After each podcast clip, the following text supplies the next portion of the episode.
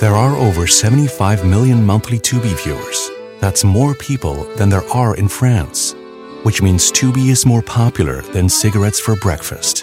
It's more popular than considering iced coffee a total abomination. More popular than loving political revolutions.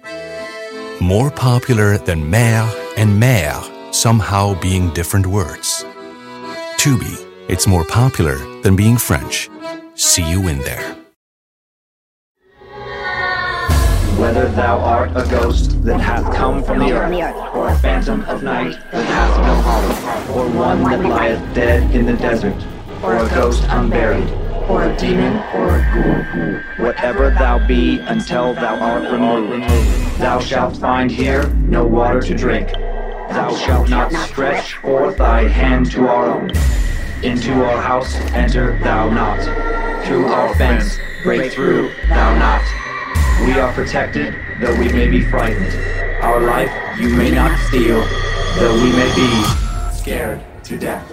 Welcome to Scared to Death, Creeps, Peepers, Roberts, and Annabelles. I'm Dan. Hi, Dan. I'm Lindsay. Hello. And I was, Hello. I, want to say that our intro, uh, Joe Paisley killed it on the intro. I know, You it's so good. It I- still freaks me Mhm. out. I still like uh, watching it every week. And it's been, you know, over a year now. And I'm like, ah, I like it.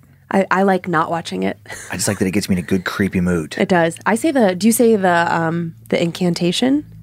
Uh, uh, no, I just, but I, I don't say along with it. I do. Nice. Uh, Happy New Year to uh, to Ay, ay, everybody. ay. It's Can you crazy. believe it? We no. fucking made it. I know. By For the- better or worse, we here we are. By the time many of you hear this, it will be 2021. Uh, recording this in 2020. Well, the episode comes out in 2020, the very tail end. Uh, yeah, the incredibly in- eventful year of 2020 will be over. Uh Let's, res- huh. Whatever that means. let's resolve to uh, not have another pandemic in 2021. Let's- Okay. Let's make let's all make that resolution. Sure, sure. I'll be sure not to start it.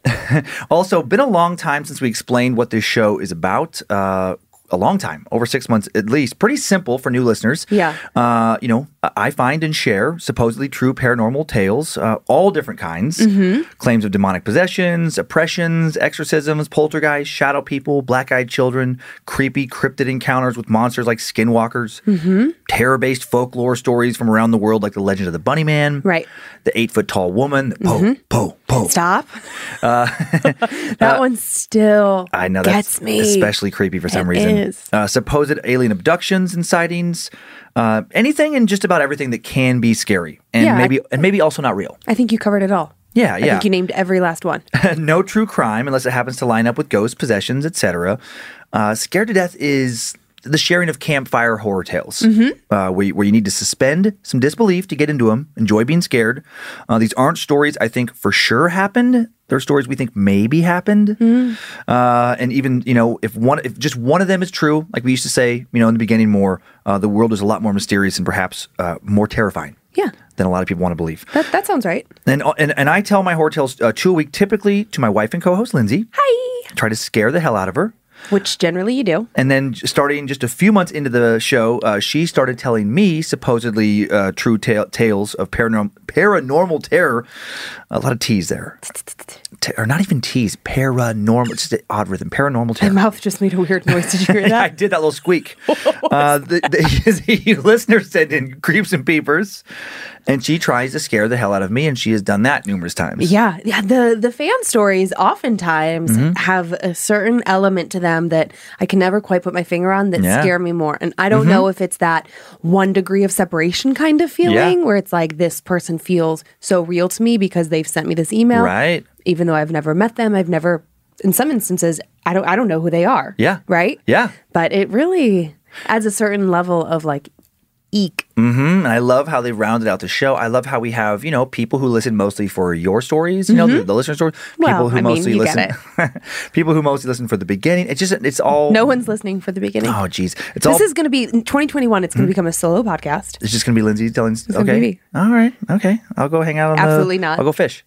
No, can't do it alone. No, but I but I love that you know uh, it's it's become a very cool thing, and I Yeah. love that we have this great community now behind it with Mm-hmm. the Facebook group Creeps and Peepers keeps growing, And, and a little bit of terminology again if you're new, so you don't have to. You're like, what? Why do they keep saying creeps, peepers? Yeah, yeah. You can fast forward too if you're like, I know all this Yeah, stuff. this will just take a second, and then we'll get to the previews and right into it. Uh, cre- creeps are people who can't get enough horror. People who can watch a good horror movie by themselves, uh, alone in the basement, still sleep just fine that night. Peepers are those who do watch and listen to and or read horror, but then end up sleeping with the lights on. That's me. The covers pulled up over their heads. but- Literally. but they keep coming back for more. They they like what also scares the shit out of them. Mm-hmm. And then Darrens haven't talked about Darrens in a long while. oh, Darren. Darrens are people who claim to be terrorized by something paranormal, and instead of doing anything to help themselves and get away from it, they keep just doubling down and making it worse and worse Mm-hmm. and worse. So don't be a Darren. Don't be a Darren. And that's scared to death. That's it. Uh, so if you're new, uh, we hope you like it. And if you are not new, we hope you keep sticking around. Yeah, please don't leave. How many stories do you have? You said you have three? Yeah, today? I actually have three today. I have a possible attachment of sorts. Okay. That was really interesting. Has a um, particularly like, huh, kind of ending. Okay. And then a odd, very odd doppelganger story. Oh, we haven't had one of those in a little while. I know. And this one, it has a twist to it that I have yet to ever hear. So Okay. I'm really intrigued by it. And then the third story is, oh dear. oh, oh, sleep paralysis. Uh, Yeah, yeah. You said it was a uh, very unusual sleep paralysis. Mhm, Yeah, yeah. So I what I found with the stories this week is that all three of them are things that maybe we've heard before, but all have a little twist to them that Mm-hmm. Okay. make you think, huh, okay, maybe I hadn't thought about that angle before. Cool, cool. Looking forward to hearing those. Yes. I have, as usual, too. Uh, no old timey horror fiction, no uh, Victorian uh, stories this week. No these and thous. No. Uh, both recent tales of encounters. The first was reported by various news outlets earlier this year, early in Oh. 2020. Uh, it went down um, over uh, uh, a few weeks. A supposedly haunted doll that really didn't want to leave a Texas family's home. Yikes. Shorter tale. and then uh, no date assigned to the second story posted online. Feels pretty recent. Mm-hmm. Possibly very haunted college uh, dorm hall. Oh, okay. And uh, I'm afraid if I give anything else away, it'll just kind of uh, spoil it. So I won't. Okay. Pretty involved. You know, you know that recent story we had of the woman in like the Tacoma area. Yes. I got an email from someone who thinks that they might work with her. Oh, interesting. Mm-hmm. Yeah, that got that got uh yeah that great. I think the Atlantic wrote that big piece about it. Muscovitz. Mu- yeah, Muscovitz. I can't, what was her first name? I Louisa? can't. Lu- Lu- Louise? Is Ah, I it? Mm-hmm. can't remember. Uh, but yes, yeah, she's uh over in yeah the, the Tacoma area. Yeah, when you said c- current, I immediately thought of her because that's so, that story. That's the Mm-hmm. I story. think you're right about her name too. Yeah, that is the one that really got you. Yeah, if you didn't listen to that one, I mean, obviously we think all the episodes are great, but that was a recent episode just in Mm-hmm. the past few weeks that really, yay, yay, yay. Yeah, and that, yeah, that was interesting to have such a contemporary exorcism and, and also be located near us. Mm-hmm. The the person that's supposedly going through some kind of demonic oppression. Yeah. You, you ready for our first tale? I'm ready. I've got my fuzzy socks on. So, I've got Cute. Today I've got like some pink. Are, are they penguins? Maybe I don't know what they are. Maybe Mm-hmm. I, I'll say penguin. Sure, they're very cute. like a rave penguin. And also, doll. they're pointing at my fancy candle that I'm burning this week. Mm-hmm. Uh, a fan who makes these mm, candles that are like for protection or Yeah. setting good intentions.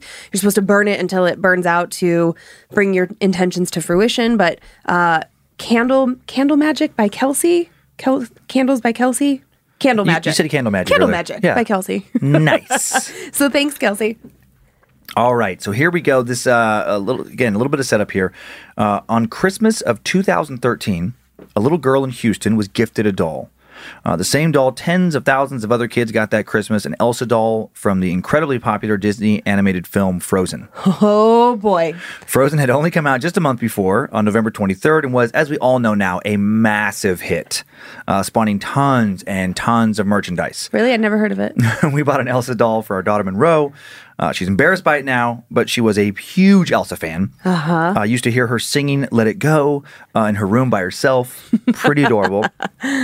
like so many other kids, she had lots of Frozen dolls uh, across the country. Hundreds of thousands of Elsa and Anna dolls lined the shelves of department stores, and it's possible, based on what's been alleged, that Emily Madonia. Uh, much like little Andy's mom Karen in the 1988 doll horror movie uh, Child's Play, picked the very worst doll of them all to give to her daughter Aurelia. Uh, at first, all was well. Aurelia unwrapped Elsa uh, squealed with delight, hugged her mom and dad, and then she and her new doll were inseparable. Uh huh. The doll recited phrases from the movie. It sang "Let It Go" uh, when a button on his necklace was pressed, just like it was supposed to, and then it started to do things it was not supposed to do. Time now for the tale of Friend Till the End.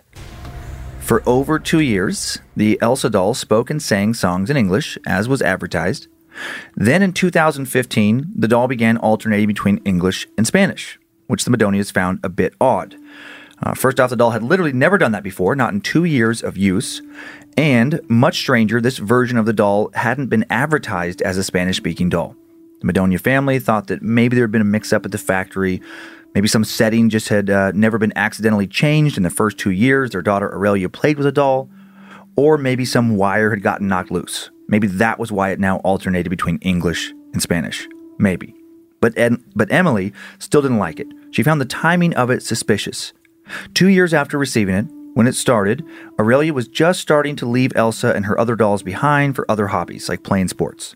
She was starting to grow up. She didn't want to play with dolls like she used to. Emily wondered if this had somehow motivated the doll to change. The doll kept speaking in Span- Spanish and English uh, for uh, about another four years, six years after they bought it. It would also randomly speak and sing when no one was near it. And then one day, tired of listening to it, Emily picked up the doll to turn it off, and she got the chills when she saw that it was already turned off. And this was just last year, in 2019, when this happens. I see you're uh, you look concerned over. So 2013. No, I'm, Oh, I'm freaked out that she picked it up and it was off. Yeah, so she yeah she picked it up. It was off. Possibly more concerning, when she opened the doll, she realized that almost six years after first bringing it home, still running on the same batteries that they put inside it uh, before wrapping it for Christmas. Thinking there was no way the batteries could last that long, she put the battery in a TV remote to test them. Totally dead. Oh no. Now she's freaked out.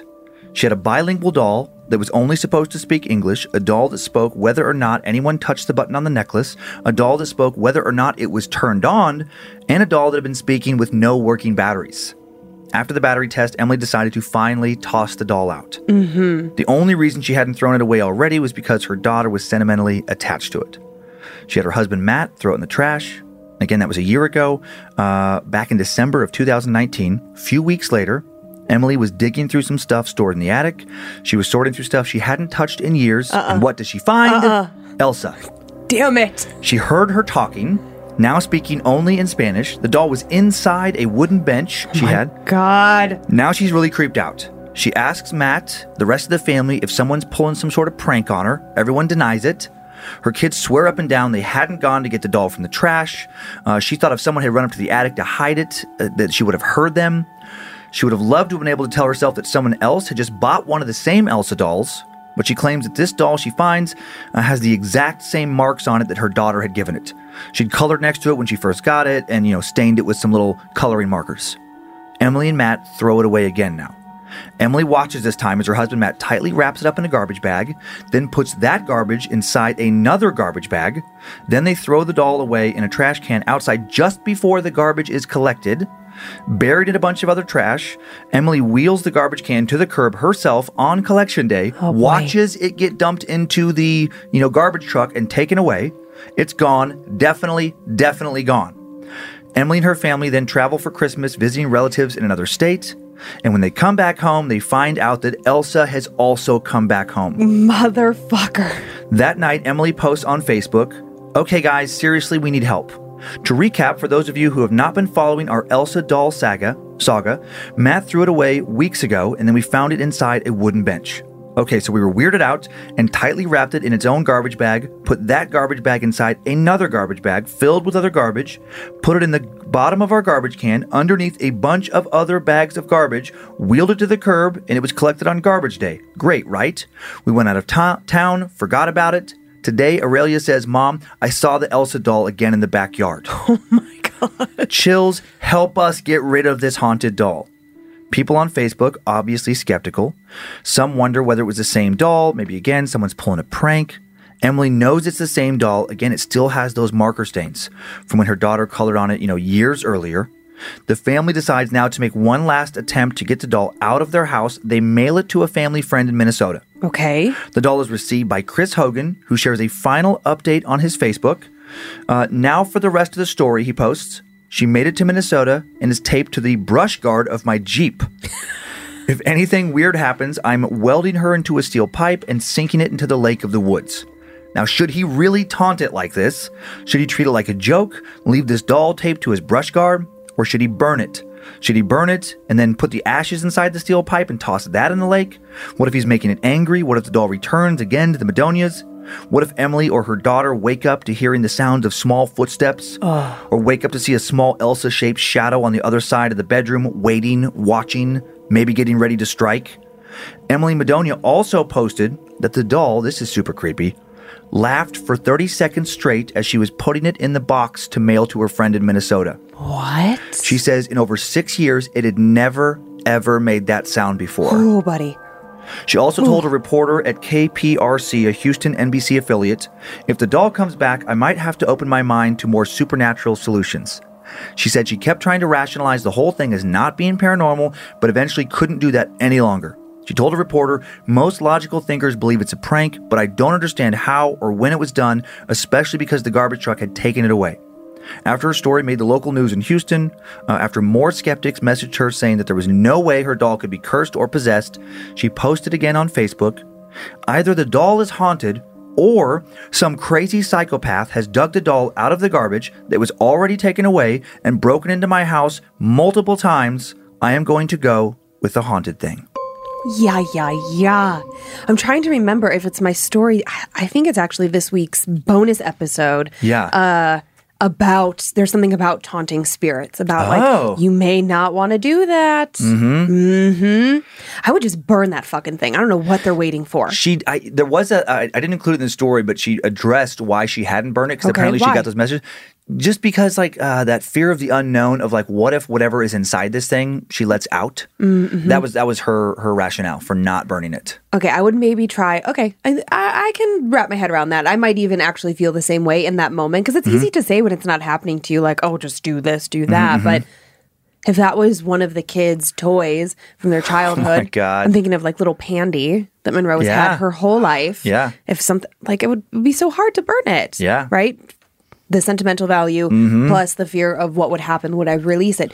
So what I think I would do is I would take it and I would put it in some sort of container Yeah. and then weight it and throw it into the bottom of the lake. Because if it comes back after that, Well, like the one guy, like the uh, the guy in Minnesota was going to put it like a, uh, in a in a pipe, in like a lead pipe. And, well, he said and, if it gives him any If, trouble, if, yeah, yeah, yeah. I wouldn't be waiting for the now. if. I would just do it. uh, maybe he wants to see something. Yeah, maybe maybe he's a true creep. Uh, A few pictures. This is a picture of the doll as, it- as as it was allegedly found in the backyard after being thrown away the second time. So they come home from their Christmas, you know, vacation, and there's the doll waiting in the yard. It just would be so different if the doll had been like on the top of the garbage and maybe the garbage Right. person. I was going to say maybe the garbage person saw it, but honestly, I mean, I know the way our garbage Yeah, is it now. just gets dumped in. yeah, it's no longer like two dudes on the back of a truck Right. getting out and throwing things. It's just a mechanical arm. Yep. So that somehow makes it even creepier. Yeah, because then it gets dumped into just a giant truck of so much other garbage. No Yeah, one's going to go in just there. Just goes to landfill. uh, here's another picture of the doll, uh, close up. I mean, Yeah. it does look Very creepy. a little creepier when you look at it closer. Mm-hmm. Of course, that's not Elsa. That's uh, that's 1991's Dolly Dearest. Um, one more picture of the It's actual a doll. very creepy doll. I know. because it's like an old lady face. Yeah. not and not old lady, but older. Now, this is a picture of Emily holding Elsa, just to give it, you know, uh, some scale. Yeah. Just to show that little thing. Looks, I mean, looks like a just you know normal frozen toy. I've always thought those dolls are creepy because of their giant eyes. Remember those Bratz dolls? Mm. I did, yeah. Ugh. Yeah, the weird proportions, Yeah, it just always freaked me out. Mm-hmm. Monster High, all of them. the uncanny valley effect. You know, they look Is that what kind of called? Mm. human but not human, and it just like messes with our brains. Mm-hmm. Which is why you know, uh, doll outside of paranormal, the uncanny valley effect does explain why a lot of people are creeped out by dolls because they're human-ish looking, Mm, Yeah, yeah. which is just inherently kind of creepy. Did I tell you about? I don't know if we talked about it here. Uh, we were at Target getting things for the Giving Tree, Mm-hmm. and we were walking down the doll aisle, Monroe and I, Mm-hmm. because we had like a little kid that we were shopping for, you know, like infant child, Yeah. right?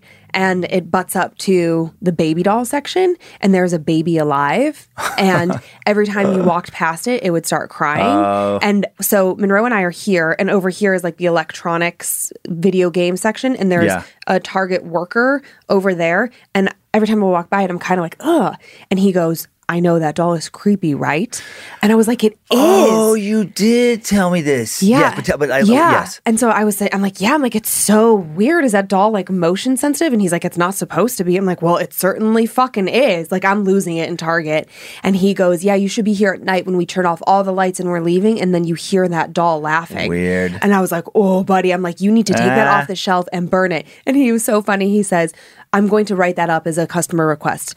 Because he was he was so freaked out. I mean, his eyes were like out of his head because clearly he is by that doll like just across from it all day, Yeah. and he said it would just go off randomly. Funny. Which could be faulty batteries. It could be, you Yeah, know, when you get those creepy. kinds of toys, they have that little like plastic tab to take it out of um, store mode or Yeah. test mode. But could you imagine being in Target, a giant big box store? It's dark, the lights Oh, yeah. are off, and then you just hear, change my diaper or whatever the stupid things are. Right, right. Ah, like little like baby giggle. I forgot to tell you, but I've been driving this little rental. I don't even remember what it's called. Is it a Ford Escape? Ford Escape. Yeah, this little Ford Escape. While my truck is in the shop uh, indefinitely, Indefinitely. and um, you know, in the back I have all those safe passage toys, Oh yeah. and uh, that we got to to give for these you know kids in need. And um, every time I go over like a speed bump when I go to get coffee, in the back there's just chorus of like just like weird little whatever the I don't even I, I don't even know what kind of dolls they are, but they're talking back there. I would love it Mm-hmm. if I take those things. Actually, I have to take them today, Yeah. and and then nothing's back there, Oh my god! And then you find out that none of the dolls talk. or that you still hear it like weeks later. Oh, that's not fun. Yeah, yeek. Okay, so another haunted doll tale. Uh, yeah, got a little bit of recent media coverage, which is cool. Uh, not sure what to put this next one in. Uh, Oh, so wait, this is another haunted doll? no, Is no, I'm sorry. said? Just referring to this last Oh, one. I So was yeah, like, we, what? oh yeah, sorry. So we just yeah told another haunted doll.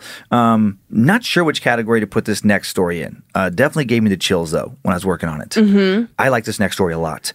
Um, are you ready to hear it? I am. Bring it. Okay, great. Real quick before I tell it, sponsor time. There are over 75 million monthly Tubi viewers. That's more people than there are influencers on the internet. Which means Tubi is more popular than sponsored posts for digestive enzymes and high coverage foundation. More popular than soft launching your boyfriend. More popular than making boomers explode with rage when you tell them how much you make on a single post. Tubi, it's more popular than influencers. See you in there. Thanks for listening to our sponsors, Creeps and Peepers. We appreciate it so much. Uh, the more you take advantage of their deals, the longer we can stay sponsored. Yes. All right, let's head back to college. Uh, not really much setup for this one, so I'm just going to jump right in. Go for it. Time now for the tale of the screaming hallway. It was exactly the kind of getting to know you exercise that Cooper hated. In his dorm hall, his RA sat on a couch while his new hallmates, about 15 guys and girls, sat on the floor in a circle. One by one, they had to go around and say their names, where they were from, what they planned on studying, a fun fact about themselves, all the kinds of information that Cooper had recycled since he'd gotten shown uh, to begin, uh, you know, shown up and began his college life the previous day. Excited to start his freshman year. But before he could, he had to go through the same boring orientation with everyone else. Maybe he thought, as his hallmates gave their names and facts, he was just grumpy because he didn't have something cool to say. Cooper was from the suburbs, lived nearby, didn't know what he was studying, didn't think he had any interesting facts. When it got to him, he said, I'm Cooper. Uh, I'm from about 20 minutes away. I don't know what I'm majoring in. And a fun fact about me I've never been out of the country a single time. It was objectively a lame introduction to the rest of the group. Looking at the bored faces around him, he knew that, but at least he had gotten it over with, and now the girl next to him was speaking. I'm Michaela, she said. I'm from around here too. I'm pre med, and my fun fact is that I was supposed to start last year, but I had to take a year off. Why? Asked Cooper's new roommate, Alex. Alex was the kind of person who seemed to say whatever was on his mind with no regard to whether or not it was the right time or place to say it. Cooper didn't really know him well, but he seemed a bit off socially.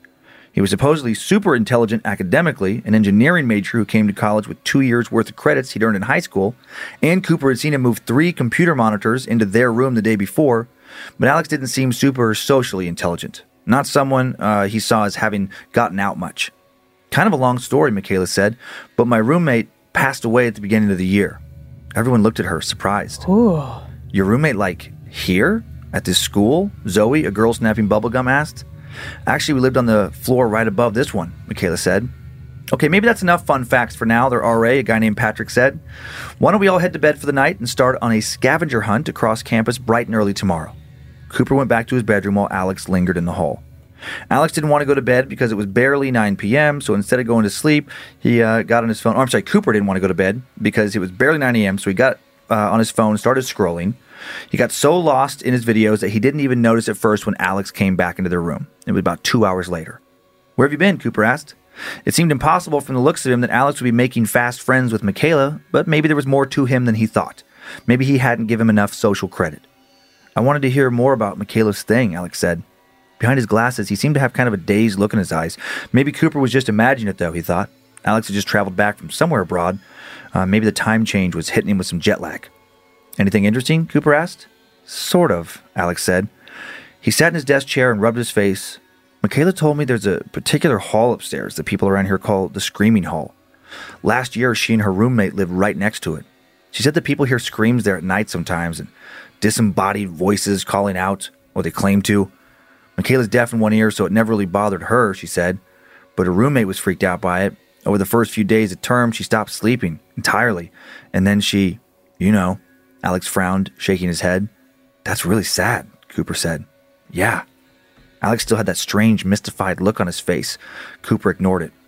It was finally around 11, a reasonable enough time to go to bed, so he started getting ready. They'd agreed that Alex would have the top bunk, Cooper would take the bottom bunk. When they settled in that night, Cooper closed his eyes, tried to sleep, but a few minutes after they turned out the lights, he heard a sound. It was like a squeaking or a quiet groaning.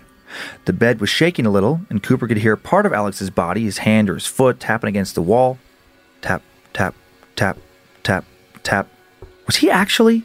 No, that was disgusting.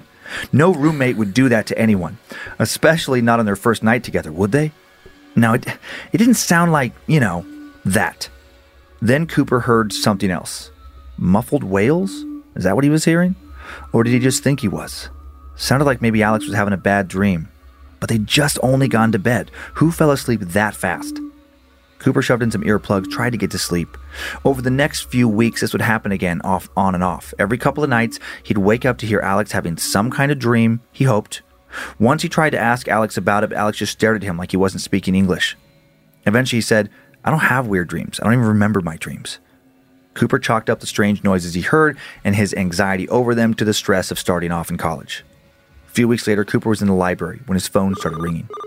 It was around 1 in the morning, and glancing at the screen, Cooper saw that it was an unknown number. He wondered if it was someone he'd given his number to for some group project or something. Avoiding the irritated looks of the other people studying, he ducked into the lobby and answered it. Ragged panting came over the speaker. Then, to his surprise, he heard Alex's voice. I'm scared, Alex whimpered. Can you come back? Scared of what? What's going on? Nothing. I, I, I don't know, Alex gasped. It's just so dark. Please come back. Go wait in the hallway, Cooper said. I'll be there soon. Please come back. Alex muttered, It's so dark. Please come back. And abruptly the phone call ended. Cooper frowned at the blank screen. This was so strange. He'd hardly spoken to Alex in the last few weeks. And he knew that Alex's uh, he had Alex's number saved because he'd done it on the first day in case either of themselves got locked out of the room. So why hadn't the number shown up as being from him? Cooper walked quietly back to their dorm, not even stopping at the convenience store, even though he'd missed dinner dining hall hours while he'd been studying. He still didn't know Alex well, but if the guy was having some kind of mental breakdown, he wanted to be there for his roommate. When he got to his floor, Alex wasn't in the hall. Then, just before he entered his room, he ran into Michaela. Hey, Cooper said, have you seen Alex recently? She shook her head. No. No, I've been in the lounge for the last couple of hours, too. If you left your room or came back, I would have seen him. Okay, weird, Cooper said, heading for their room. Everything okay? Michaela asked. Cooper ignored her. His mind was reeling. What was going on? He tried to punch in his key code to the dorm room, but the light kept flashing red instead of green and wouldn't let him in. Alex, he called. Alex, are you in there? No response. He tried the code again. Red. Alex! Alex! Cooper was screaming now. Finally, the code lock flashed green and the door swung open. Alex was sitting at his desk with his headphones in. Alex! At Cooper's last shout, Alex finally took his headphones off, stared at Cooper and Michaela. Did you just call me? Cooper demanded, like 10 minutes ago? Uh, yeah. Oh, yeah, yeah, I guess I did, Alex said, looking from Cooper and then to Michaela strangely. This was all so weird. He'd sounded so freaked out just 10 minutes earlier, on the verge of a breakdown. Now he's acting like he'd already forgotten he called. He seems totally fine. And why is he looking like that at Michaela? Sorry about that, he added. I, I just got kind of freaked out here alone. I was listening to some music to try and calm down, is all. Cooper was relieved, kind of. Maybe he was right about Alex at first. Maybe this guy was just super awkward. But that explanation didn't feel totally right. After a few minutes, Michaela said she was going to bed, and Cooper and Alex quietly played a video game for about an hour or so before they too went to bed. Both of them were exhausted, but Cooper stayed awake until he heard Alex's breathing change from light and fast to deep and heavy. Cooper couldn't sleep. He tossed and turned, fading just a little into sleep before he was then yanked back to consciousness. Around 4:30 in the morning, he heard a sound. Tap, tap, tap. It was that fucking tapping again. Sounded like maybe Alex's foot was repeatedly hitting the wall. But then as Cooper listened, the tapping grew louder. The bed frame was shaking now. If Alex was shaking in his sleep and hitting the wall with his foot, he was surely hitting it hard enough to wake himself up. Cooper sat up in bed. That's when he heard Alex's voice, clear as day, ask, Do you want to go to the screaming hallway? What? Cooper replied. He figured that if Alex was sleep talking, he wouldn't reply with anything intelligible to Cooper's question. But then he heard Alex say, You heard me. No, I don't want to go to the stupid screaming hallway, Cooper said, resisting the urge to groan into his pillow. It was only after he said that that he realized that he heard the voice and the sound of Alex snoring simultaneously. Shit. And then, holy shit, Cooper thought he saw something movement. He thought he saw something in the room with them. His eyes flew open. He looked all around his bed. It looked normal. Maybe it had been a trick of his hearing, hopefully.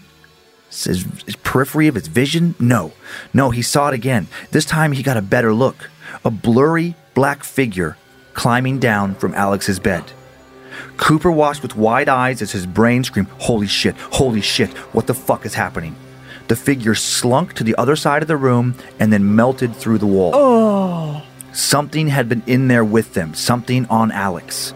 Cooper jumped to his feet, wrenched the door open, peering down the hall. Nothing. The figure was gone. Cooper! Alex's uh, groggy voice from, came from the bed behind him. What's going on? What did she do to you? Cooper demanded, looking wildly around the room.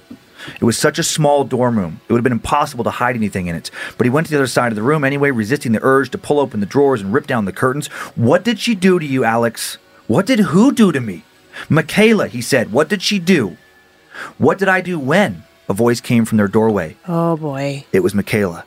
I heard you guys talking and wanted to see if everything was okay. But if I'm not wanted, I know you told him about the screaming hallway, Cooper said. Had Michaela really just been awake and down the hall? Had she already been next to their room? What was going on? Michaela frowned. Yeah, I told him a dumb story about a college superstition. What's wrong with that? I know you did something to him, Cooper said. When you talked to him that first night, he hasn't been right since. How do you know that? Michaela said. You didn't even know him before. You don't know anything about him.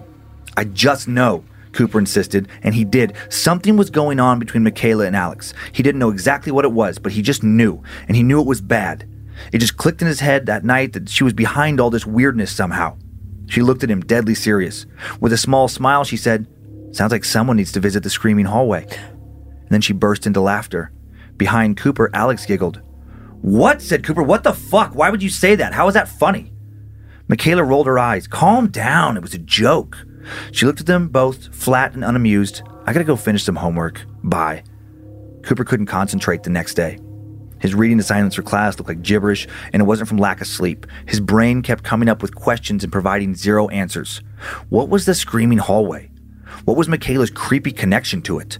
And what was that thing he saw climb down from Alex's bed? He needed to get to the bottom of all this. Standing up in the middle of a lecture, he left amid curious looks and Googled the name of his college plus the words paranormal encounters. It turned up a few forums in which people had claimed to go ghost hunting. One particular account caught his eye. I know why they call it the Screaming Hallway, the post read.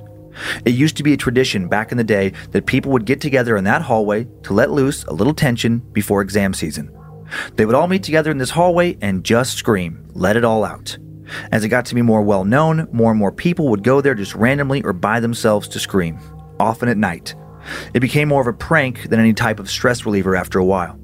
One year, people heard a young woman screaming, and everyone figured it was just another person trying Oh, to let off a little steam. She screamed and screamed. None of the people living nearby came out of their rooms to help. When they left their rooms the following morning, they found the young woman disemboweled practically, laying on the hallway floor. No one was ever caught for killing her. After that, some ghost hunter types claimed that dark forces dwelled in the screaming hallway. And then all kinds of people started hearing things and seeing things. I read someone's post who said they won't bother you if you make a pact with them. Those who refuse to make a pact, well, I guess I don't have to tell you what happens to them. But honestly, I think the people who do make the pact with them have it worse. Supposedly, if you make it, you have to kill someone else and contribute to the screaming hallway if you don't want to die. Cooper felt a chill run down his spine. What the fuck? He would have normally thought this whole thing was stupid nonsense. Just ridiculous folklore, people telling crazy stories to feel cool. But he'd seen that damn shadow. He'd seen it clearly. And he'd been hearing these muffled wails and the tapping. He knew it wasn't just all dreams or his imagination. And he knew it all connected to Alex and Michaela somehow. He thought about Alex's strange phone call. When he'd sounded so scared, he thought about his connection to Michaela and about what had happened to her first roommate the year before. Suddenly, he was worried about Alex. He felt like he was in danger. That shadow uh, was it the thing rocking their bed? What it had been doing to Alex? He had to get back, had to save Alex from whatever it was that had a hold on him. When he made it back to his dorm, standing just outside of the building, looking up at the floor above his, he swore he saw a dark shape move between windows. Even though the windows belonged to rooms separated by thick walls, it was a thing from his room that night. He knew that's what he had just seen. He went in, pressing the button for the elevator with a shaking hand. The numbers blinked as he went up second floor, third floor. As soon as the door slid open, he felt an overwhelming sensation come over him. He felt as if he had no control over his body. Was he shaking? Something was rattling. Then he looked down the hall and saw Alex and Michaela standing in the middle of the hallway. Incredibly, the dark figure he'd seen moments earlier now lurked behind them. Oh, man. You made it, Michaela said. We knew you would.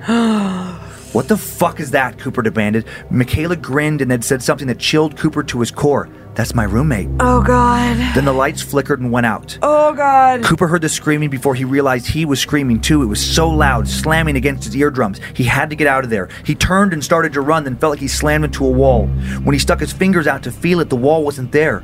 Where the hell was he? Was Alex trying to give him to that dark entity? Was Michaela trying to give Alex to it? Where did this all end? He fumbled at a door, praying that it was the staircase, wrenched it open. He could hear Michaela's screaming laughter behind him and Alex's giggle. They were gaining on him. Go, go, go, go, go. He wrenched the door open, grateful for the light that spilled out across the floor before BAM! The door slammed onto his hand. He cried out in pain and then heard Michaela behind him. Go on, Cooper. Scream. Let it all out. Fuck you, Michaela, he groaned, throwing himself into the staircase. The pain in his hand stung, but adrenaline was flooding through his body as he scrambled down the stairs. When he burst outside into the quad, he was surprised to see that it was still sunny, the middle of the day. He'd made it away from them. But what about Alex? Even though Alex was with Michaela and had just helped her chase him, he was still worried about him. Alex was still with that thing. Cooper scrambled for his phone. Should he call 911? What the hell was he going to say to them? Should he call his dad to come pick him up? What do you do in a situation like this? Before he could make a decision, something from an upstairs window caught his eye. It was Alex. Oh shit. He was standing in front of the window. He crawled out onto the ledge. Oh no. and then he fell. As he heard a few other students scream as he watched some of them run towards Alex's not moving body, he oh, glanced back up at the window he'd fallen from. Michaela. Michaela grinning, now moving away from the window, the shadow with her. Cooper called his dad. He needed to get away from campus. He needed to get away from all of this right now. The next day, the story of Alex's untimely death ran in the newspaper. And then he got an email that there was a mandatory assembly about suicide prevention and mental health for all students. Cooper didn't go, for obvious reasons. He got permission from his professors to take a week off and stay home. A few days later, he was eating a bowl of cereal at the kitchen counter when his phone rang. No. Another unknown number. He picked it up. Hello? You don't have to leave, you know. It was impossibly Alex's voice. This time he didn't sound scared, he sounded strangely happy. Cooper felt like he was going to pass out, he felt dizzy. This was impossible. But impossible or not, Alex kept speaking. You gave them me. Michaela already gave them her roommate. I didn't give anyone to anything. I'm never coming back to that place, Cooper spat. Please come back. Alex's voice now turned into a growl. It hardly sounded like Alex's voice at all. Please come back! Come back! Come back, Cooper! You don't have to leave! You gave them me! Cooper hung up the phone with trembling hands. How could he ever go back now? He was going to have to transfer. That's exactly what he did. He never went back to that campus, let alone his old dorm. His dad swung through and grabbed his things, and he's been haunted by what happened to him ever since. Sometimes he wakes up in the middle of the night to the sound of tap, tap, ah. tap, tap, tap. And every so often, while he never called again, he still wakes up to the sound of Alex's voice. Come back! Come back, Cooper! You gave them me! The end. Yeah. I knew Michaela was the trouble. Yeek. I was suspicious of her from the get go. I, I, oh, just something about her. Yeah, that was a good, that was an interesting story, right? It just felt different than I think. Uh, it doesn't remind me of any of the stories we've told before. I was thinking that Michaela and Alex were working together to kill Cooper. I was not expecting Alex to die. Yeah. Yeah, yeah, yeah. Uh, no pictures associated with this, you know, anonymous posting. Oh. Okay. But, but looking for images for uh, Screaming Hallway led to images of women screaming. uh, Weird. which led to pulp horror pinup art, which led to this picture. I just thought it would look cool. Like, like an old horror, you know, like a pulp fiction kind of cover. Yeah, I don't old pulp novel cover cover. no pinup element, but Yeah, I guess. I mean, just a little bit. Her figure. I mean, it's from that era. I guess she's not wearing you know traditional pinup clothes, but she's wearing like, well, there's nothing. I don't. I don't find this photo to be sexy. yeah, yeah. The skeleton's arm is pinning her up. Is that- He, Nice, He's ni- going for. He is. He's going for a little butt action. That's funny. The, I didn't even notice that The skeletons. Yeah, holding her up there. He's like, here you go. Here's a gift. And then um, this next one, just uh, looking again for something that related to this, I just Yeah. found a GIF of uh, a woman in a hallway that reminded me of this story. Okay. So yeah, this very uh, shadowy thing coming out of the floor there. Oh yeah. I just pictured like them looking, like uh, uh, Cooper looking down the hallway and seeing Michaela and Alex standing there, and some little figure like that behind them. I mean, when you really think about dorms, they are inherently kind of creepy. I know. I, I was thinking about that doing this story where you know, like I had a, a random roommate my first freshman Right. year, or my freshman, my first, My freshman, first year. freshman year. Did you have more than one freshman? I had several year? freshman years. Uh, no, Explains a lot. my freshman year in college, and just that premise is odd, where you Two are random fucking strangers. and sharing like a bunk bed with a Uh-huh. complete stranger. Yep. When I went to college, uh, because I went to like a private liberal arts school, they didn't have on campus housing. Mm-hmm. Okay. So the student housing were apartment complexes, like that the school had made contractual deals with these apartment complexes. Yeah. So there, in my apartment, there were three of us. And it's like, this is so weird. Like, so one person paid more to have a single. And then, Yeah. you know, my roommate and I, Kat, we had, we shared a room. It's like, we're each like in a single bed, sleeping side by side, sharing a bathroom. Uh-huh. Like, it is so bizarre. I went to an old school dorm or stayed in an old school dorm, uh, Gonzaga. When I went, everything's been upgraded in the years since. Yeah. But when I went, it was just a tiny room, Uh-huh. uh, no bathroom. Uh, I don't even think we had a sink in our room. Probably not. Most dorms don't. Yeah, and, and it was, and my roommate was an ESL student. Oh, right. uh, who was kind of early in his ESL journey. So um, he's from Japan, barely spoke English. Um, so I'm just like sleeping directly above a dude I don't know who barely speaks the same language. How And that- drunk? How drunk were you? Like, did you terrorize him? I feel like you probably did. Uh, he bought us beer. He we, he ended up being older twenty. He spoke enough English. He was uh, Sugi. Sugi was nice, nice dude. he was he was I- gone were a lot. you nice, no, Suzuki? I I just can't imagine you being a good roommate because I know the no. post dorm roommate stories of the yeah. shit that you and no, your I was friends not, did. I was not great. Yeah. Uh, and then and then and then, and then I, I just had too many. I had people over all the time, and I was drunk a lot. Sounds so, right. So I'm sure that was not ideal for him. And then the and then the, yeah, but then the bathroom situation and showers was like communal. Yeah, yeah. it's know, like, for our- for it's like a public floor. bathroom almost. Right. Mm-hmm. You walk down there with your caddy and your flip flops, and Yep. Mm-hmm. it's like good luck. I I do think though, just thinking about it, I mean, college is such an interesting social experiment, if you Yeah. will. I actually think dorm living is so good It forces you to have to, you know. Yeah, you have to get out of your comfort zone. You have to overcome some things. You know, like if you're embarrassed about your body, it's like Oh, yeah. you have to deal with that, right? And that, Yeah. you know, for better or worse. I mean, Yep. I'm, I'm sure that there's a negative to it about, you know, creating more issues over issues you might already have. But like, you know, Yeah. everybody's got a body. It's okay. Right. You know, and I mean, I'm so comfortable with bodies. So Yeah. I, I, I wasn't come at a- first. yeah. But I got way more comfortable as time went on there. Like I remember it took me a while, but I got used to just like being naked around this other dude, masturbating and not caring, you know, like I he was this- there. I knew that's where you were going immediately. Damn it, I, was trying to mask. I, I- was, I was- trying to set it up better. I was trying to let it go so that the audience could enjoy it, but I already knew what was happening. you already knew that I was going to talk about doing something ridiculous. Yep, yep. Mm-hmm. But I do, and then I think too, like about living with a random roommate, is that if you have weird quirks or ticks, Yeah. Someone's gonna be like, "Dude, what are you doing?" Yeah, hopefully they're going to call you out on it. Yes. Yeah. I, yeah. I hope so. I, I really hope so. Yep. Yeah. Because I know for sure I got called out. It was like, why do you do that? It was like, oh, sorry. I didn't know I was doing that. you know? I don't know. I should have gotten called out more than I than I did. I was. I can oh, call you out now if you psych- want. I was a psychopath. My my following year was uh, that's a whole. I don't want to derail this episode, but yeah, my sophomore year, it's just like how was how was I not expelled? Oh, boy. Oh, they they considered it, but they should have. Looking back, I should have definitely been tossed out of college. Well, you know, another day, another story. My God. Well, now at least, like when our kids go to college, if we get any weird phone calls from the dean of like, hey, it won't be about Kyler, it'll be about Monroe. Yeah, and who knows? Please. knows? Kyler loves rules. I know. I That know. boy lucky. loves rules. I know. I like it. I, I don't. I wish he'd break him a little bit. He, that kid won't even jaywalk. he can loosen gets- up a little bit. he gets so I I mad just- at me. I just don't want him to become who I was. Well, He I, might, he might not have. He might not get as lucky. I, I think he's going to be okay. I think Monroe's also going to be okay because they have me.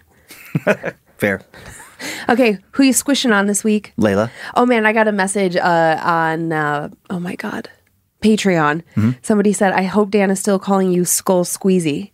Do you, Skull remember, do you remember that way early Oh, on? oh, yeah. it's like we were some like Skull Squeezy dried out. it was like my rap name or something. Oh, I was calling you that. Yeah, but I remember the little skull guy. He kinda behind dried- you. Yeah, he kind of dried out. He's not squishy. Oh, eek. Okay, well, are you ready to hear about uh, possibly bringing something home with you? Yeah. What What do you think, like about that? Do you think that if you go somewhere and there's negative energy, you can bring that home with you? Like, uh, do you think you can bring an attachment home with you? I mean, there's lots of stories about it. So if I'm, if uh, you know, in my less skeptical moments, Mm-hmm. sure, if I'm going to be open to like you know haunted places Yeah. and and possessions, it feels like it fits in that wheelhouse. And again, there are so many. It's a terrifying thing to think about. That you Mm-hmm. just bring something with you, but I mean, lots of stories. I think about the fact that after I interact with someone, Mm-hmm. like, I mean, you and I joke that I'm so spongy. Yeah. That I, I, you know, Oh I, yeah, I could see that. I totally pull on other people's energy. So, like, Right. when I would hang out with Dina Bobina, I would come home and I would be on fire because her and I are so sassy together. Mm-hmm. Yeah, be extra sassy, pepped up. Right. And and I would come home with that. But if if you're, you know, so I just Right. And then like if you're hanging out with me, you're like a really good person and like, you know, and just a, a, a bright light in a dark world, you know? Are you talking about someone else? uh, but yeah, so I mean, if if energy, so to speak, can be absorbed and, Yeah. and redistributed, I don't see why you can't bring something else Right. home with you. Yeah, I, I agree. Well, let's find out what happens to Christian and his family. Okay. Hey, Lindsay and Dan. My name is Christian, and I'd like to start off by saying I've been listening to Dan's comedy, Prepare to Feel Old, since I was 13. Oh, Jesus Christ. Uh huh. Now I have grandkids. And I came over to Time Suck about a year ago and fell completely in love. I really enjoy the content That's- that's the two awesome. of you are putting out with Scared to Death. Now, on to the story. My family is from southeast Oklahoma, and being the creeps that we are, we obviously have our own ghost hunting team we refer to as SLAPS, and it consists of my mom, stepdad, two uncles, and myself. Excuse me. At the time of this story, I was just about 12. We were out really late, joking around in some cemetery after hours. It was an Indian and war veteran cemetery in a small town called Crowder Point. Hmm. To get to get to it, you had to walk a quarter of a mile through thick woods, already making the journey a little bit spooky.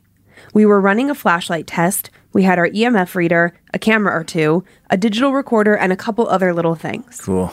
We weren't really picking anything up, so we were getting ready to leave when out of nowhere, we were overwhelmed with the strong smell of cigarette smoke. We we are panning the flashlight around and near the edge of the property, there is an outline of a man wearing a hat smoking a cigarette. At the time, we just figured it was the caretaker waiting for us to realize he was there before he jumped our asses. Being normal, rational humans that we are, we all scattered, running in different directions. We finally made it back to the truck, out of breath and terrified. We hopped in, laughing about the turn of, churn of events, and sped off. Over the next couple of weeks, there were odd goings on in our house. It started with footsteps. It sounded like there was definitely someone stomping through the house. Hmm. Because my sister and I were only kids, we would crawl into her top bunk and stay up all night. Shortly after this is when my younger sister started mentioning the man, who she described as tall, featureless, with a black hat and smoking cigarettes. I never really paid it any attention, but looking back, this is creepy because she wasn't with us at the cemetery to see that man that night. The footsteps and mentioning of the man continued on for weeks. Flash forward to a few more weeks later, we were all out at a local flower shop in town when my younger sister grabbed my arm and stared into the depths of my soul and said, The man is about to do something bad. I remember my stomach getting sick immediately and telling my mom we needed to go home. When we arrived, we found smoke spilling from our house. The fire was put out, and we all got a call two days later about what had caused it. A cigarette had been dropped into a flower pot on our front porch. It melted down the pot and eventually caught the house on fire. Damn. We didn't make the connection until a few months later when we had settled back into the house. It was normal at first. My sister had stopped mentioning the man, and there were no footsteps. Until late one night, I heard my little sister talking. I wiped the sleep out of my eyes and flipped over, seeing her standing in front of our closet. She was talking as if she was speaking to a friend, but it was so low I couldn't make out exactly what she was saying. I asked her who she was talking to, and she responded, The man. This is the first time I remember experiencing genuine fear. I remember yelling something to the extent of, In the name of Jesus Christ, our Lord and Savior, leave this house. Shortly after, we moved out, leaving the man behind. I'd like to clarify that my mom told us all about her experiences in the house. Our parents had consistently tried to convince us it was all in our heads when all along they also were having experiences. Christian. Wow. Isn't that weird? Yeah, I was just I was just flashing back in like my childhood, like if I would have seen my little sister Donna, just Oh my God. who who was kind of like a scaredy cat too. Yes. And if I would have seen her in like the middle of the night, standing in front of her closet, speak out, oh, that would have freaked me out. Oh my God. Oh my God. I'm more And freaked out. smoking. That's what freaks me out. So you're at a cemetery, Mm-hmm. and, and Christian doesn't mention it, but I get the feeling that no one is a smoker. Correct, because Because- otherwise they'd just be smelled all the time. Yeah, like, I, ah, I, I assume you know what I mean? So it's like to come home to your house on fire Yeah, and then to find out that it was from a cigarette butt. and after yeah after the thing in the cemetery, and then and, and then what his sister said about the smoking man. I mean, that's a that's a very troubling sequence. Right. I mean, very, very unlikely to just be coincidental, in my Right, opinion. Right. Right? Yeah, that yeah, that one creeped me. That one definitely gave me the chills. okay, well, good. We're going to go into one of your favorite topics ever I- Dop- I'm fascinated by this stuff. Okay, so this one, I don't want to give anything away, Okay, okay. but I, I will just say that uh, we're, we're going to visit our friends up north, and this story of the do- it's a doppelganger for sure, in my opinion, but it has such a weird, spoopy element to it. Okay. It's it's a very interesting little quality here. Okay, so here we go. Hello, King and Queen of the Suck, Joe H.C. Paisley, and the script keeper. Uh, yeah. My name is Zach, and I've been listening to Time Suck almost since day one, and I'm now binging all of Scared to Death, and I'm loving it. My commute is almost exactly the same length of an episode of the show, and when I get to work, I'm the one who turns on all the lights. This has become so much spookier since I've been listening to these creepy stories before entering a pitch black building before sunrise. Anyways, I have one short story of my own paranormal experience for you. I hope this is not too long, and I hope it's appropriately unsettling for you to read. I gave it a cheesy horror title for fun. My second sister. Years ago, when I was about 11 years old, my family lived in a house in, in a small Alberta town. The house was entirely fine and nothing unusual happened until our last year of living there when I started to see my sister in more than one place at a time. I have a sister who's six years younger than me, so at this time she was just a little kid, even more so than I was, with an earlier bedtime and a very predictable schedule. I mention this because when I started to see her sitting in corners and wandering the halls after bedtime, it was extremely unusual and more than a little alarming. Both of my parents worked, so it was not unusual for the kids to be home alone. As the oldest, I took on a bit of a caregiver role and tried to be as attentive as, as possible to my little brother and sister and to make sure that things were okay for them. So the first time I saw my little sister seemingly crying in a doorway with her face in her hands, I naturally approached her, asking if she was okay. She gave me no reply and just angled herself away from me. I asked her again if she was all right and reached out an arm in her direction to try and calm her down from whatever was going on. As I reached out, I heard her call my name from another room to ask if I could help her with a blanket fort that she and my brother were building. Whatever I was reaching out for was not my sister. Oh man. When I turned back to it, it had turned to face me and it looked wrong. Like something had tried to draw my sister from memory, only having seen her a few times. Some details were just too big on her face. The spacing was imperfect, and her eye color was wrong. But then it just disappeared. But this was far from the last time I would see this thing. I would normally see it commonly sitting in corners, with its face obscured. Not like the Blair Witch style, standing in a corner mm-hmm. facing away, but more like sitting with its back against the door frames when the doors were open, or against the outer corners of a room if doors were closed. I hope that description makes sense because everywhere it leaned against would be uncomfortable for most people to lean on, as there was always a pointed corner or a sharp edge in its back. While it was sitting, its face was always covered either by its hands, hair, or just from the angle. I asked my parents if they had seen it, and they told me that I had an overactive imagination, which could very well have been true, but it seemed like this thing was always appearing somewhere or other. It never took on other people's shapes, but it would frequently get the details wrong. I would be wearing cl- it would be wearing clothes my sister had outgrown, or have a length of hair she had recently gotten cut, almost like it was uh-huh. weeks or years out of date with who it was trying to emulate. As the year progressed, I started seeing it moving.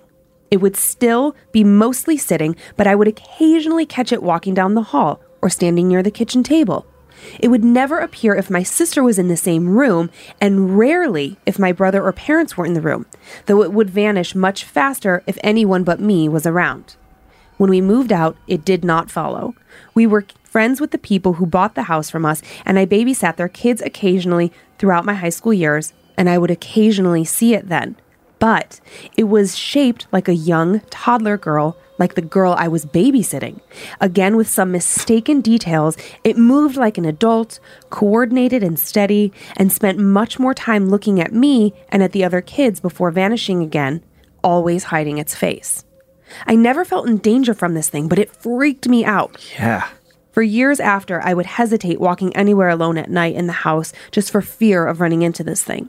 I have since moved to a different city and have only told a few people about this, not even my brother, since he did not believe me when I mentioned it when we were younger. But I needed to share this story with someone because I feel that twinge of fear when I hear footsteps in my house or see movements in the corner of my eye. I have no idea if my brother has since thought about this, but I know he listens to the podcast. Hey, Gabe, keep an eye out for misshapen clones of our sister or whatever that thing was. Thanks for taking the time to read this. I hope it was creepy enough to make it on the show. And thanks again for making my boring work days so much spookier. Zach. Zach, man, thank you. Like a those- shape shifting uh, doppelganger. How weird is that? That it like takes on the shape of his sister, they move out, and then it takes on the shape of the new little girl in the house. What the fuck? Right. I was so freaked out by this. I never considered that as a possibility. I just always thought that like a ghost would be a ghost. Or whatever it is. What? Yeah, because that one that, that story like reminds me that I mean, if you're gonna if we're gonna open up ourselves to the possibility of like one type of spirit entity Yeah. that can't be proven, then you're open, opening up the possibility of an unlimited variety of things that could be out there. True. And this could just be a completely different entity type thing. Uh, and it, it reminds me, I, I was trying to think of it. There was a show on, excuse me, Netflix I was watching for a while. The Haunted Hill or something? No, it was just called like Haunted, maybe just Haunted. I don't know. I can't remember, but it, but it, it, it really cool show where they would blend. I mean, similar kind of to what we do here, but it would be like uh, dramatic reenactment. So, it's, Oh, uh-huh. yeah, they'd have you know somebody or a group of people telling the story, kind of like the My Stories, Mm-hmm. and then uh, those stories would be reenacted. Actually, a producer reached out to us early on. Uh, to put Oh, us to put them in contact with some of our listeners. Yeah, I remember. Yeah, I think it is just haunted. I think, and, and there was one episode that freaked me out more than the others, and it was very similar to this, where there was something in the house. I think they called it the mimic, Ooh, Yeah. That just gave me the chills all over. and it would just mimic. Uh, it was more auditory, but it's like you know, uh, they would hear distinctly, with several roommates living in this house, and they would hear distinctly somebody, one of the other roommates talking to them. They'd go into that room, nothing would be there. God. And then they would find out later that person wasn't even home at that time. Full body chills. Yeah, and that, that little creepy thing Uh-huh. taking on various shapes. That's so and and for some reason that really yeah, I, I've had the goosebumps for so long now because what it makes it creepier that it doesn't look exactly like the person. Right. Like that it's like a poor imitation. Uh huh. And I like how he Oh, that's a really good one. I like the way that Zach calls out the detail of like, you know, my sister would have gotten her hair cut, but then the doppelganger wouldn't. yeah. Or like the clothes were just like, you know, clothes she had outgrown. Mm, like it was delayed. Uh huh. I just imagine, and then when he talks about the spacing, like I imagine the eyes being like too far apart, the mouth being too big. God, that is creepy. It is fucking creepy. That one's gonna linger with you. I had a hard time sleeping last night. I mean, just imagine if you saw me but not me. Oh God, I know, I know. What the fuck? I know, and I've been staying up so late recently just because of some work stuff. And like after this story last night, I almost didn't come to bed because I was like, fuck, fuck, fuck. It was 2 a.m. and I knew I needed to go to sleep, but also I was so scared. Like, what if I got into bed and you rolled over, over, but it's not me. And like, what, what if Oh my god. what if like your your five your beard you're growing back was gone? What if it was back to just mustache? Like something very obvious. And my eyes were the wrong color. or they were just like a little too far apart or a little too close Mm-hmm. together. I mean, I've been staring at your face for over eight years. It's like I Mm-hmm. know what your face looks like. Right. Majestic. If I had to pick a word. Okay, so do you want to move on? Yeah. Sure. yeah, let's go on to the next. The Oh, next nothing story. Mm-hmm. but love here. Nothing but love.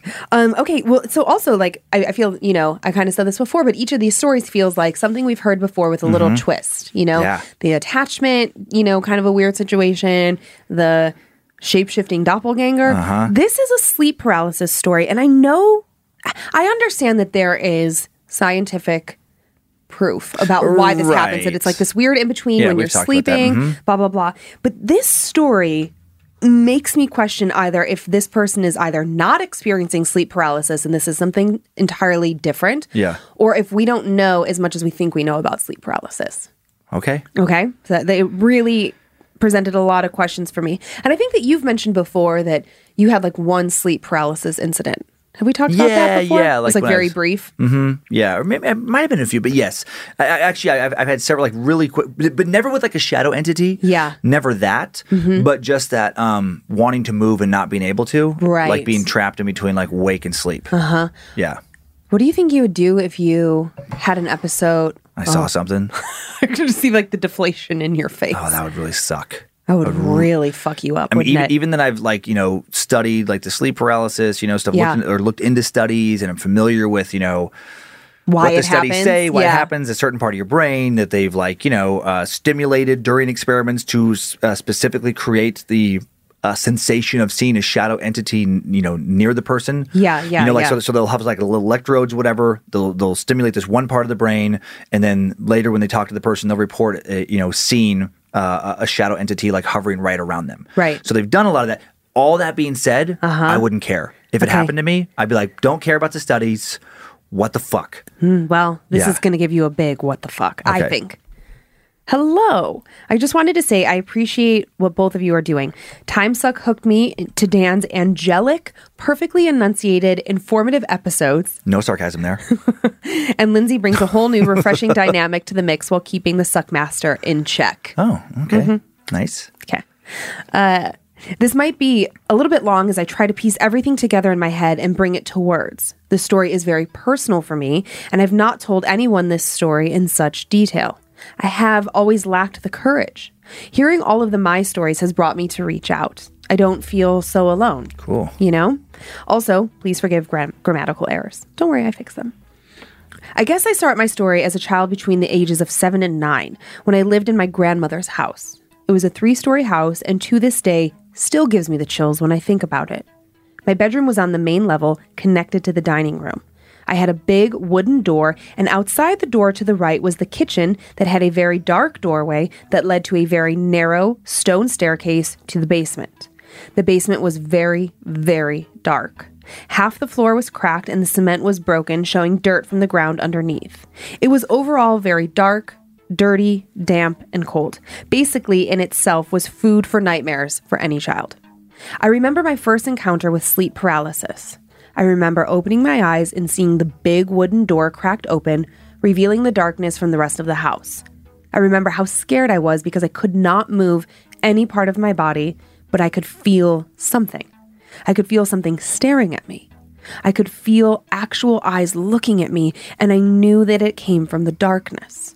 I fought and fought and moved my hand, and as soon as I did, I snapped out of it and was completely awake. I laid there crying until I fell back asleep sadly, but that was only the beginning. A few nights later, as I was sleeping, I woke up to sleep paralysis again, but this time I darted my eyes around in a panic and I saw it. My wooden door was completely open, and standing in the doorway was a man. He was tall and slender, and he was wearing a long coat. He had kind of a short top hat, if that makes any sense. He had no eyes, only black holes. His outstretched long arm very slowly extended a finger that pointed at the direction of the kitchen, which led to the basement. I woke up screaming and ran through the house like I was being chased by the devil into my mom's room where I slept in her bed. The next day, my sister told me she had had a bad dream about the basement before I had run through the house screaming. She said she was standing at the top of the stairs, looking down the steps, and she heard the sounds of children laughing and saw a jump rope flailing around and slapping the walls in the floor on the floor in a very chaotic, violent fashion. After that, I didn't see him again or anything for quite some time. I suffered through years of sleep paralysis before the next big event. I was 16 and was living with a friend. I had shit parents and been on my own since I was 14. I was sleeping, and, oh, and I was sleeping when sleep paralysis kicked in. As I laid there helpless and vulnerable, I felt someone lean over my bed. I felt them. I felt the way the air changes a little when someone moves into your bubble. I felt a face come down close to mine. I was too scared to open my eyes, and then I heard it whisper my name Paul in my ear. I felt the wind from the P as if someone's lips were close. It was so clear. I woke up in a panic and freaking out. My roommate got up, turned on the lights, and he was freaked out for his own reasons. I was telling him what happened, and he said, Dude, before you started freaking out like a maniac, I woke up, but I couldn't move. All I could see in the darkness were a pair of eyes. Duh. Eyes calling to me, like it wanted me to give up. It said its name was Lilith, and as I was just about to give in, you started yelling. We decided to never bring this up again because, I mean, come on, this is crazy. Fast forward to my late 20s. My sleep paralysis went on and off, but nothing too drastic until it became physical. I started waking up to scratches on my shoulders, as if someone took a small safety pin and scratched three claw like marks into each shoulder. I laughed them off because I obviously did that somehow, right? This went on and off for months until one night I woke up to sleep paralysis and my eyes darted to the corner of the bed and I saw this face. His hat, his hatless old bitter face. It was at the side of my bed and it was screaming at me in a very guttural voice. I couldn't make out the words, but they felt so wrong. The hate in those words was very clear. I finally broke I finally broke and opened up to a friend about it, and she gave me a little medallion she had gotten from Bolivia. I wore it on a silver necklace, and after that, everything seemed to stop. No more sleep paralysis, no more scratches, nothing.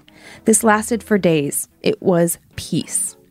One morning before I jumped in the shower, I looked at the medallion and thought, I'm crazy. This mumbo jumbo is dumb. And I took it off. I jumped in the shower like normal, but when I got out and dried off, I noticed three little pinprick scratches on each shoulder. I wore the necklace every day for months and months until one morning I woke up to sleep paralysis again. This time in my one bedroom shitty apartment, and something felt like it had come over me again. Something was watching me. I fought and fought to wake up. Nothing worked until I heard the fluttering of wings.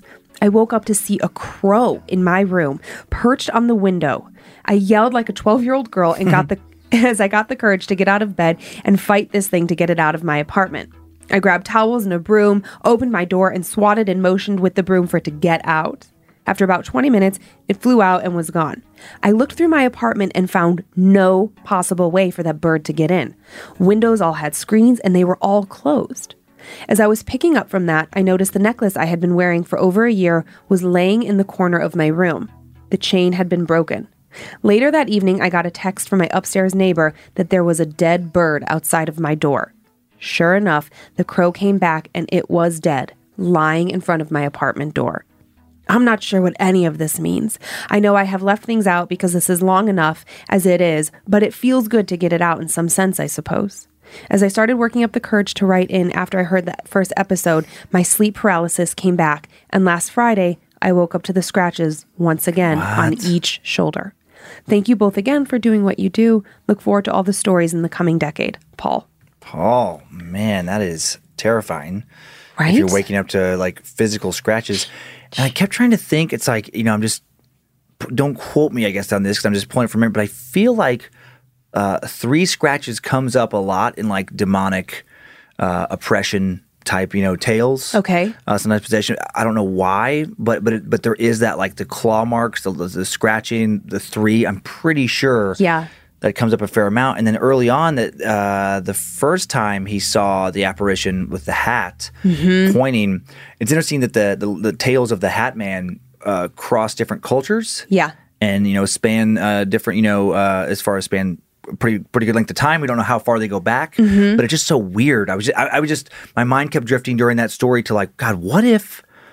Because you can go two two routes with that. You can do Mm-hmm. like, well, you know, people keep seeing the same dude with the hat because one person saw it and it, and it inspired the imagination of the next person, domino effect, blah blah blah. Right. Or again, going back to what we were saying earlier about there could be a variety of different entities out there. Mm-hmm. What if this fucking thing is there's this weird thing out there Mm-hmm. that does have a hat for whatever reason. Who cares? Right. And a dark shape. Oh man! And then just the scratches. Then also made me think of multiple reportings.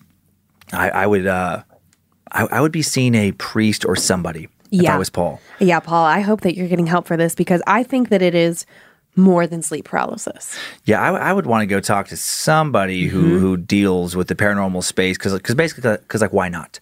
Right. If, you're already experiencing some type of physical manifestation or believe that you Mm-hmm. are, what do you have to lose at that point? So I would say I would say don't be a Darren Don't be a Darren. and wait. Go Yeah. go talk to somebody. Do some research and um, yeah, talk Mm-hmm. Yeah. to uh, yeah. The the dead bird kinda freaked me out. That the dead bird really got me because The crow. well, it could have been any bird. It doesn't even matter to me that it was a crow. I mean, it is particularly spoopy that it was a crow. Mm. Yeah, it is a creepy But I have lived in apartments, many apartments, Mm-hmm. and when I think about like the apartment that we lived in, Yeah. there is no way for a bird to get in. Right, right, Right? I don't think so. I don't think Yeah. so. I mean, we had a fireplace, but it was an electric fireplace. Yeah, I don't think it accessed. I don't know. I don't know. I mean, it never happened for sure. Right. I feel like did I have a bird in my apartment with Natasha at one point? Maybe, but it just it just feels like such a impossible occurrence.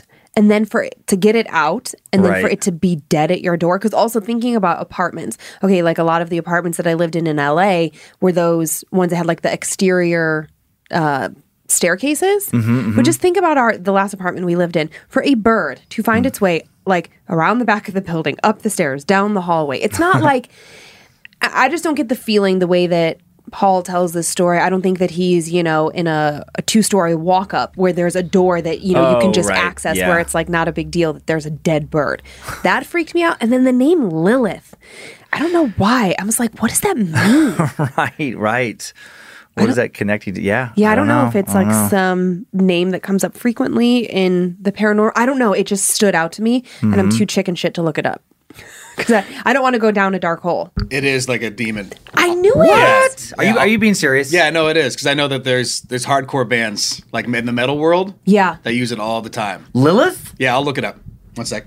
Yeah, I- what? I, I knew that the name felt weird to me. To me, it just reads like a like a older lady name, like a, like like a like a woman's name that's, that's no longer popular. Maybe it's coming back now, you know, whatever. But like Gertrude, like Gertrude hangs out with Agnes and Lilith. Oh, I love the name Agnes. So Lilith is a female demonic figure of Jewish folklore.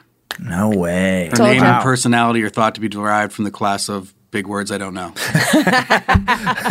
See ya. Thanks, Thank you, Joe. Okay. Yeah, I knew that. The, I just sometimes I have sneaking suspicions about things that I'm reading where I'm like, oh, buddy, but I don't want to research it because I don't want more of that in my head. It's already enough, and I feel like I've gotten to such a good space in our show where I can handle a lot, Mm-hmm. and I don't want to ruin that. Even Yeah, though I know yeah. it's fun to Yeah, kind of yeah, watch yeah. me crumble. Good stories. yeah, really good, right? Yep. Yep. Mm, yes, yes, yes. Okay, do you want to do some shout outs to our Annabelle? I do. I do. I want to thank everybody for the reviews and ratings lately.